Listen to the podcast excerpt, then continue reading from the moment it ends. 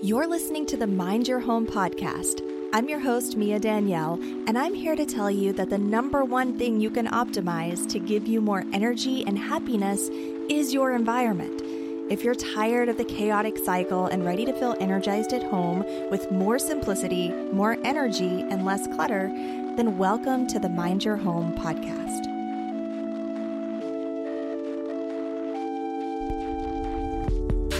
Today I'm sharing ten ways to declutter without the mess. Now look, like depending on the decluttering task and room and just what your general project is, there are times where it's going to look worse before it looks better. It doesn't mean that you're doing anything wrong or that you're not going to have amazing results when you're done, but sometimes there is a mess that's created along the path. Having said that, most of the time when I declutter, there isn't a mess. And that's because I use some of the tips that I'm going to be sharing with you today for just about every area that I declutter. So the first tip is to focus in, right? So try not to declutter everything at once, obviously. The more spread out your attention is and the more you're bouncing from place to place, the less efficient it's going to be and the more of a mess you're going to make. Instead of saying, I'm going to declutter the kitchen, try to narrow that down to, I'm going to declutter the utensils drawer or I'm going to declutter the plates. Think of it as projects versus tasks. The project might be the kitchen or the bedroom or the living room, but what are the tasks that are going to go inside of that and focus on those tasks? If you pull everything out of every drawer at the same time, you're going to have a headache and a disaster, and it's probably going to take you longer, like more days than you're expecting to be able to actually complete that project. Which brings me to tip number two, to use a placeholder bin or box. For every drawer or bin or like cabinet space that I declutter, I have a matching box or bin. I have something that's roughly that same size that I can just transfer everything over into. So it's not going to be just spread across the counter or spread across my bed. It's going to be relocated into this placeholder bin or box. And then I'm able to use my select method that I've shared many times before instead of just like going through everything one at a time and focusing on every item of clutter. I just select the things that I know I want to keep in that space, and I put those things back into their ideal spot. The great thing about doing it this way is that once I'm done and everything's been put back, well, now I already have this box or bin of everything that's left, everything that's either going to be trashed or donated or put somewhere else. So we talked about focusing on tasks within a room instead of projects, which are the rooms. But tip number three is to focus on categories. So this may not be just a drawer that's inside of a space. A category may be spread throughout your house, but it's still going to make less of a mess to gather all of the things of that one category into a single location than it would be to pull out different random things and have a conglomerate and now you don't know where to start or what goes where. If you're focusing on one category, then it's easier to make less of a mess and have a system, have like a little bit of organization to your decluttering process. So for example, if you're decluttering papers and you gather all of the papers throughout the house, well, now you have like where you're going to be sitting, you have maybe a desk you're going to be sitting at. You have maybe different slots where you're going to be putting the different types of papers as you sort them. It's just easier to have that system than it would be if you were decluttering, let's say, your entire bedroom that included all the papers that are in that bedroom, all the books that are in that bedroom, all the clothes that are in that bedroom,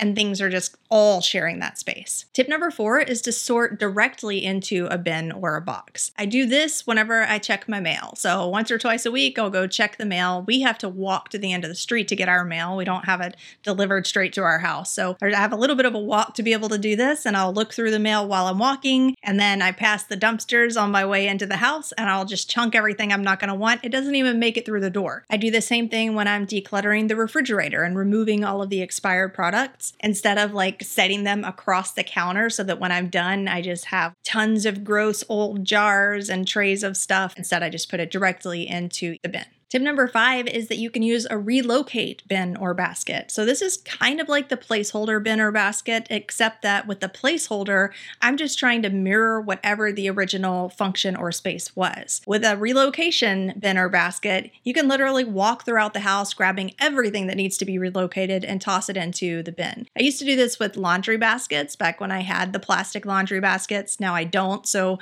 I do this less often. But, you know, if I'm cleaning up the entire downstairs area, I'll usually have something that I'm carrying around and tossing everything into that's going to need to go upstairs. I'm not trying to run up and down the stairs every time I have something that needs to be put away because that would be wasteful of my time and energy, and I just don't want to do that. And again, this contains the mess because you're not having to set things in various, you know, like, oh, I'm going to take this upstairs later, so for right now, I'm just going to go set it on the dining table, or for right now, I'm just going to go set it on the couch, you know, and then before you know it, you have a whole other mess somewhere else because you've just been setting things there. Tip number six is to challenge yourself to declutter a small number of things per day. Instead of doing an entire category of like fifty to one hundred fifty items, just challenge yourself to let go of maybe ten things per day. And so every day you're pulling out ten random things and you're discarding it. It can be from completely different categories, completely different rooms. There are no limits, but you're still making progress. You're still inching forward, and there's no reason that you would have a large mess with that few number of items. Tip number seven is to lay down a drop cloth or a blanket, maybe a towel. There are some things that you declutter that are messier than other things. Sometimes papers can be really messy to declutter if you have just a ton of them and they've been sitting there collecting dust for a while. And so I don't want to be just like putting dust, definitely not on my bed if that's where I'm sorting through things, or on the carpet, and then you're having to go through and do a whole vacuuming session afterwards.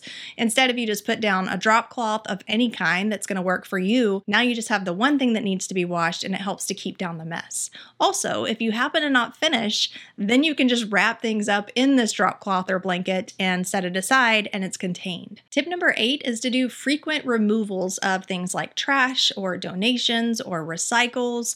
It will start piling up. If you're doing big projects and you're doing like a full-on spring cleaning and decluttering tons of places, you're going to probably start accumulating some rows of bags of things that need to be trashed or decluttered, and that can take up a ton of your space. Trust me, I've been there. So if you just make a habit of like every thirty minutes or every hour, taking another bag out to the curb and just trying to keep it located somewhere that's not inside of your space instead of letting it all pile up and accumulate, it can just make it a lot easier. Number nine, just a quick tip, keep a spray bottle and washcloth on you, especially if you're decluttering like a flat surface that you know is going to have dirt or tons of dust and it's going to get really gross. It's a lot easier if you just clean as you go. So if you have a spray bottle of whatever your favorite all-purpose is and a rag, and you can just go through and wipe as you finish a certain space, well, that's going to save you from having to do a full-on house cleanup once you're done with your full-on declutter. And number ten, something I've talked about time and time again, and I stand by it, organic decluttering methods are the best. They will make the most ongoing progress. Heat mapping is one of my favorite ways to do that. I've talked about that a ton, but you can see it in my recent video here about ways to declutter faster without even trying, because that's essentially what you're doing when you do organic decluttering and heat mapping is as you're going about your daily routines and your normal flow, you're decluttering along the way. With heat mapping specifically, I love that one because you're not even actively decluttering, you're just setting things aside as you use them. So just really quick, for those of you who don't know what I'm talking about when I say heat mapping, for your medicine cabinet, you can start with all of your facial products in one little grouping, and then as you use something, you set it off to the side. So let's say you have everything in a group off to the left. As you use something, you set it off to the right, and then at the end of the week or at the end of the month, you can go back and see the things that you haven't used in that amount of time. Those then can be easily scooped up and discarded, or you can make decisions about them based on that data that you've gathered. So organic decluttering is great like that, because it's just something that you're doing throughout your flow. Therefore, you're not making a mess, but you're still making progress.